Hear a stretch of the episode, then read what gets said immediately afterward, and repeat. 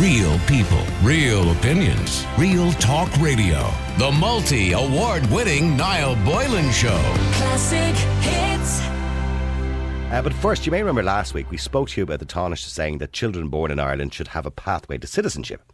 But that repealing or overturning the 27th Amendment is a different thing. Now, under the amendment passed in 2004 uh, in a citizenship referendum, children born in Ireland are only entitled to automatic citizenship if at least one of their parents is a citizen or is entitled to be a citizen. In 2004, former Justice Minister Michael McDowell proposed a citizenship referendum to end the automatic right to Irish citizenship for all babies born in Ireland.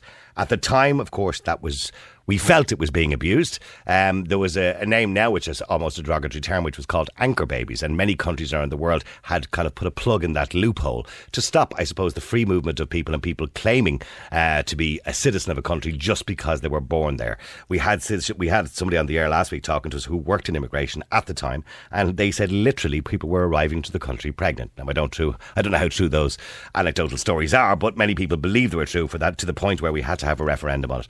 Now the Labour leader Alan Kelly told the Dáil last week that his party is now pursuing a campaign to ensure that every child born in this country has a pathway towards citizenship. Uh, we will not stop until it is achieved, and it is completely wrong that such children cannot get passports, have problems accessing higher education, or in some cases are threatened with deportation. He also quoted the case, of course, of Eric C. Uh, Yingmi uh, Zhu, I think is how he pronounced his name, who was threatened with deportation to China last year. Eric has never lived anywhere other than his native Wicklow and believed that these kind of situations should be exceptions to the rule. Now, the Labour Senator and Party spokesperson on children, disability, equality and integration, Ivana Bacik, joins me on the line now. Ivana, good evening or good afternoon to you. Good afternoon. Right, we got a lot in there, and I suppose a lot of people are looking at what the Labour Party are doing at the moment in relation to this legislation and what, what Leo Varadkar spoke about last week as undemocratic because they're saying, well, hold on for a second. You know, 79% of the population back in 2004 voted against this, so why do we want to change it? Well, first of all, thank you for inviting me on the show, and um, and you set out the the background. But there is one crucial thing, perhaps, that, that needs to be said, which is that the amendment in 2004, the 27th Amendment, which inserted a new Article 921 into the Constitution, didn't in fact abolish outright what we call birthright citizenship or citizenship by virtue of birth it enables the Oireachtas to legislate for back for birthright citizenship or for citizenship uh, to be regulated by law. So you quoted that a person, you know, that the new provision inserted in 2004 said a person born on the island of Ireland who doesn't have at least one parent who's an Irish citizen or entitled to one is not entitled to Irish citizenship. But you left out a crucial last phrase now. Uh, and as a lawyer, I have to, you know, but it's okay. So what, what is that? What is that last phrase? Because yeah, I, think the majority of people who voted in that Ivana would have been under the impression that was the, what the referendum was actually about. But what is the last phrase? No, I think it was made very clear at the time what the referendum was about. I should say Labour campaigned against the referendum. I, I, I do remember. I was on radio yeah. at the time, so I do remember the, the, a lot of debate at the time about it. Yes, yeah. there was a lot of debate. No, people were well informed. But look, you know, the crucial last phrase is unless provided for by law. So what, the, what Article 9 now does, as amended, is it enables the Oireachtas to legislate, to regulate how somebody born in Ireland uh, can be entitled to citizenship. And after the referendum was passed, it actually was through further legislation that the current rules on citizenship were provided for. Now, what we're doing with our Labour bill, which, as you say, Alan Kelly spoke about in the Dáil two weeks ago, and, and Leo Varadkar, you know, the Taoiseach made um, some very positive noises about it, and certainly in principle. Um, we're putting it back before the Seanad next week. We actually passed it at, at second stage in the Seanad two years ago with support from Fianna Fáil and the Greens then, and we're hopeful the government will see a way to support it, even if they wish to amend it. That's fine. You, okay, but, but Ivana, but what, you, the, oh, what the bill will do, sorry, now, what the bill would do is it would provide a pathway to citizenship. Okay, to make to make it easier in, in, those sort of circumstances, and I understand. Precisely. And, and by the way, the, the, case of young Eric and absolutely. other, and you know, a small number. Mind you, I, I, I, understand, and everybody understands uh, young Eric's situation, right? We all understand the situation. Here's a young child who knows no nothing else apart from living in Ireland. He's never been to China probably in his whole life, right? So he he knows Ireland. Ireland is where he has lived all his life. Unfortunately, the situation he was in with his mum or, dad, or dad, I'm not too sure of his background. I think it was his mum. You know, was in this country, um, and she wasn't here at, at the time legitimately. So the point is that he was in a situation where it wasn't his fault. And I get that. And there's thousands more children just like young Eric around the country. But people will argue that, yes, we have to be empathetic. Yes, we have to be understanding. And let's look at each individual case. But passing a law that suggests that you have some sort of easier way to citizenship or pathway to citizenship, and I know Joe Biden has mentioned this only recently as well to suggest to some people that we become an easy target then for illegal immigration. Do you not see that? No, I, I, I think in fact people have moved on since 2004. It is 16 years ago, and certainly we had a Sunday Times poll that more recently that suggested that over 70% of people would like to see birthright citizenship Well, then why, restored. why not have another So, refer- Well, why uh, not have another referendum then? Because, we, well, the first thing is to say we don't need one, that constitutionally the power rests with the Oireachtas to legislate for this. So as legislators, our first duty is to see if we can legislate to, to enable people, children and families in the situation that Eric and his family found themselves in, to enable them to have a pathway to citizenship. And let's not forget, in this But is, but is that the will of the people, Ivana? Is that the will of the people? If we're trying to get around, uh, you know, Well, the, the Constitution of Ireland, but with legislation that Well, we put in, trying to get no, what I'm saying is with We're the line that we put in. Yes, I I know the line that we put in into the referendum, suggesting that it could be uh, legislated for at a future date. If, for example, we're trying to get around that somehow. At the time, we know that was the will of the people. Yes, you're right. Maybe we've changed our minds. Maybe things have changed. 79% of people. That was a landslide, by the way, that referendum, but it was a big turnout too. Uh, so let's be The clear turnout about was actually low in that referendum. But, no, know, well, it was a fairly big turnout. I'm looking at the turnout here regarding referendums. It was fairly big too. It was 59%. I think it was Look, turnout. uh, I think it was over. But look, Yeah. you know, I think the reality is that there's huge support now for a more generous approach to citizenship. And in this year of COVID, what we've seen uh, increasingly is an awareness among people that we have quite a number of people working in frontline caring services in nursing homes and so on around the country who are facing threats around their legal status here. And it's also, as you say, I mean, you, you mentioned Joe Biden, and you're quite right. I mean, in, in the US also, there's a huge issue for undocumented Irish people there who are, again, facing that Absolutely. And we, f- we, we rightly fight for the rights of Irish people in America to be to have greater certainty. But they essen- live and work essentially, what we're looking at here is a situation. the, reason, the reason that Michael McDowell at the time brought in this, uh, or asked for this particular referendum and put this to the people at the time was we saw a situation where. At the time, it was referred to as anchor babies around the world, and many countries closed that loophole. Ireland was the only country, I think, at the time that didn't, uh, until we had that referendum. And we saw, and Michael McDowell at the time gave evidence in regards to all the debates we had in radio, because I remember speaking to him at the radio uh, on the time, that people were literally coming to Ireland pregnant because they saw an opportunity that if they arrived in Ireland, had a baby in Ireland, the baby becomes a citizen and they become a citizen as a guardian of the child. So people were abusing that piece of legislation. So we decided we needed to stop it. Now we're going back to a situation where we're making it easy again. And you're saying the people of Ireland have changed their minds. Well, if they've changed their minds, I know you're saying there doesn't have to be a referendum. Why not ask the people? I don't believe we're asking the people because I don't, Ivana, with the greatest respect to you, I know you have your view on it and I respect your view on it, but I don't believe everybody agrees with you. Well, first of all, I think it's unfortunate to use terms that are, in fact, scaremongering terms, and we saw a lot of that. It's not scaremongering, it's 2004. fact, There was- Ivana. Well, well, can I just say this? There was anecdote, you know, anecdotal at best was the sort of evidence put forward. There was no real substantial evidence put forward of any abuse of our birthright citizenship law, which, by the way, has been in place in Ireland for a long time. Because, of course, you know, it, it's and, and tied up with the, our history, with the fact that people born on the island of Ireland were constitutionally entitled to citizenship. So, you know, we had a proud history on this, as they do in the US. And, uh, you know, the reality was in 2004, as I say, there was a good deal of scaremongering around it. There was anecdotal evidence, and the figures that were presented were were deeply flawed. And I mean, we looked back at this recently. You know, those figures referring to you know non-national parents having uh, uh, children in Irish hospitals. Most of the non-national par- parents living in Ireland at the time were in fact EU citizens. Seventy percent of non-national people in Ireland in 2004 were EU citizens. So they're citizens of other EU member states who clearly didn't need to be seeking Irish citizenship in order to have a right to reside in Ireland. They had that under EU law.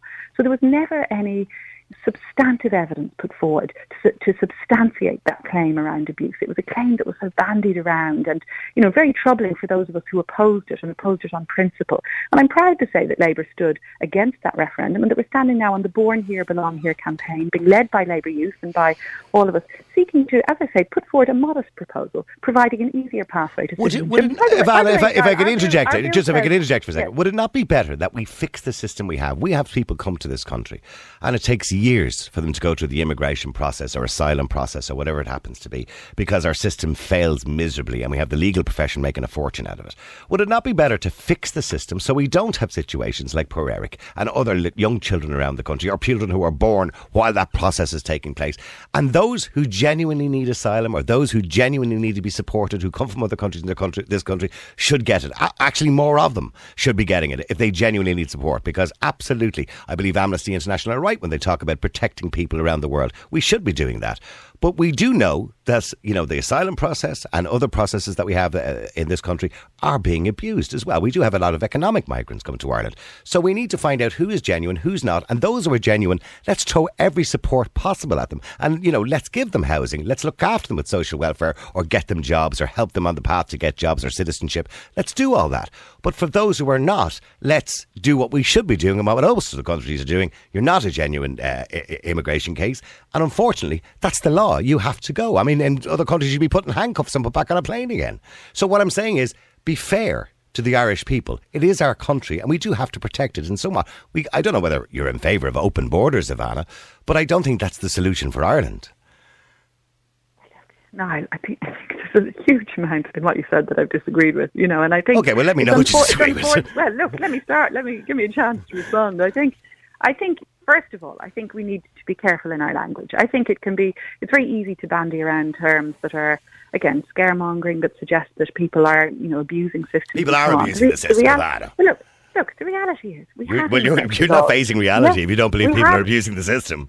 We have a legal system that is designed to ensure that people who have genuine claims can make genuine claims, and people who don't, you know, are, are, are dealt with through the legal system. So, absolutely, immigration. But we're failing those people. We're failing them, Ivana. In fact, Niall, if you look forensically, you'll see, uh, you'll see, in fact, that our immigration laws have been reformed, that the time to process applications has been reduced in recent years. Yes, of course, more reforms are needed, in particular, reform of the direct provision system. Absolutely, I'm, I couldn't agree more. Welcome. Yeah, no, and I very much welcome actually the current government's proposal, um, which they're you know really moving forward and implementing. Their proposal to abolish direct provision, to replace it with a more humane system, a system where people aren't going to be you know institutionally housed, if you like, while Absolutely. they're awaiting resolution. And, and, I, and I, couldn't agree and with you more, but we still have to have an immigration policy.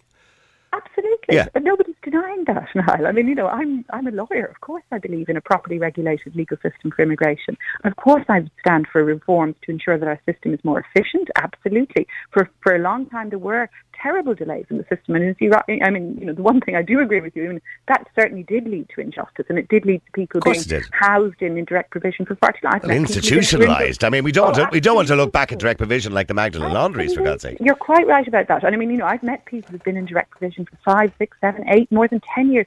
So you know, but that is now, uh, for you know, due to reforms, that is. And part of that reform will part of that reform include the 85% of those, for example, who do get deportation orders because we feel they're not genuine or they don't comply with the, the, the legislation in regards to, say, asylum seekers or whatever it happens to be, or immigration. Well, the 85% who don't get deported because that's, I believe, the failure rate in deportation. Should, should, well, should that be fixed as well? It depends how you look at the figures and it depends in which year. And certainly for some time there was a real concern among international human rights bodies that Ireland was refusing too many applications. So that's the other side of the coin is that you know, is that there was a, an unfair system for those who were seeking asylum and far too many were being refused who in other countries would have got asylum. And you may recall there was a legal case taken some years ago, in fact, that succeeded that showed there was a, a, a, serious problem with our system that was refusing too many. So there are, you know, there are difficulties with, with figures, but mm. absolutely, let's see a, a fair, a robust legal system around immigration where processes are efficient, where people aren't delayed for years awaiting awaiting outcomes and where uh, and where genuine claims will be will be considered okay. and processed. And you know, I would say this now as well. You know, we do good things in our immigration system too. There's reports in the press this week, you know, of of um, a number of Syrian families who've come over on our rapid resettlement program, fleeing conflict in Syria. They they're fast tracked quite rightly through the system. They have refugee status, and there's a very strong integration. Absolutely, and, and by the way, I, by the way, Ivana, I would be absolutely in favour of doing more of that. Uh, when you when you were looking at people who are genuinely coming from, yeah. from life or death situations. Uh, oh, no uh, yeah, but but finally, just in, in, relation to that, I just want to ask you something else too, very quickly as well. But uh, you don't believe what the Labour Party are suggesting at the moment and what this legisla- legislation is doing. You don't believe it's undemocratic, no? Because a lot of people believe it is.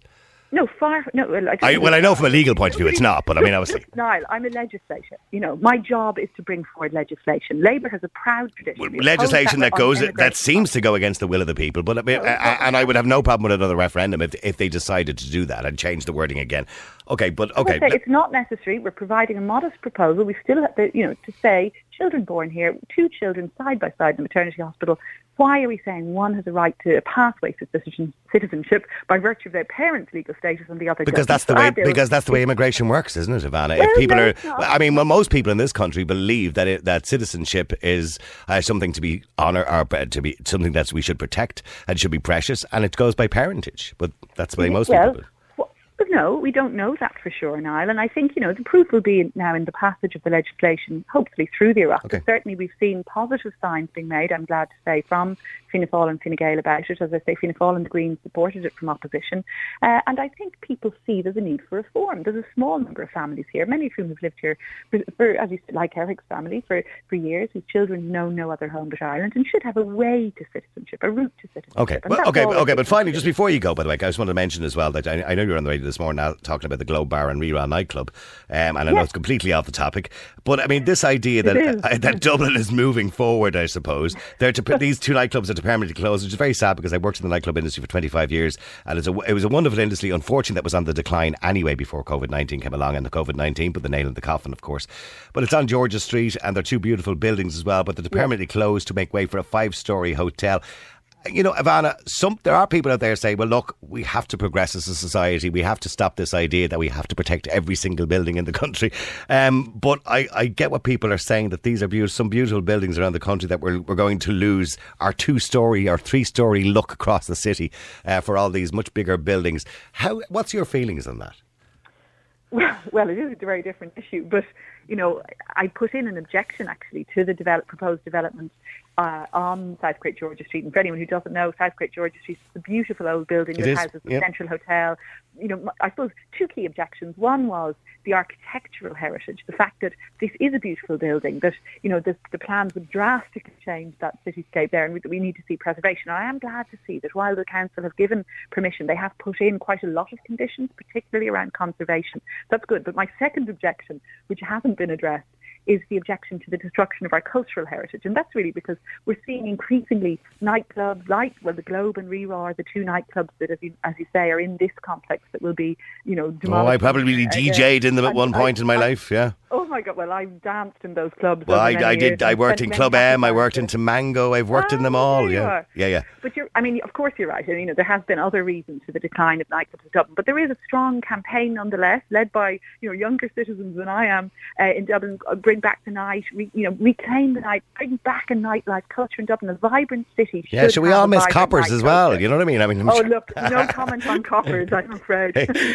yeah, well, uh, look, anyway, absolutely. But I mean, I, it does remind me very quickly of a story going back a long time ago when I didn't we knock down some beautiful buildings in a, was it least not Leeson Street? in a s- We, we built the ESB. uh, It was either the ESB head office or the Revenue It's, Commissioners. it's just off Fitzwilliam Square. That's right, and we and knocked them down, and then we rebuilt the bloody things again. We took it down. Mount, yeah, Yeah, Mount Street, that's where it was. And they're very ugly, and they're being knocked down. As you say, there's a big yeah, hoarding around them now. Anyone who passes by regularly will know. What a look, mistake no, we made by knocking down those wonderful buildings at the time, putting that ugly I'm looking not yoke in the middle of I'm them. not- I know. I'm not against, of course, I'm not against pro- development and progress, but I do think we need to just be mindful of our cultural heritage as well as our architectural heritage. We saw just in my own area in Portobello uh, just recently the destruction of the Bernard Shaw, which was a great old pub. Yes, again, absolutely. A great centre for creativity and for nightlife. So, you know, new things, of course, will arise to take their place, but let's just be mindful. We don't just destroy things, you know, and, and, and see... And you progress know, too quickly. Yes, yeah. endless new hotels growing up, and especially, again, especially at the time of COVID, need to look at, you know, what are we replacing these buildings with as well? You know, what's going in there? Is Okay. it massive hotel complexes, or is it actual decent, substantial housing for, for people who need it? All right, listen, thank you very much indeed. I appreciate you coming on the air. Ivana Thank. Bacik, and I appreciate it.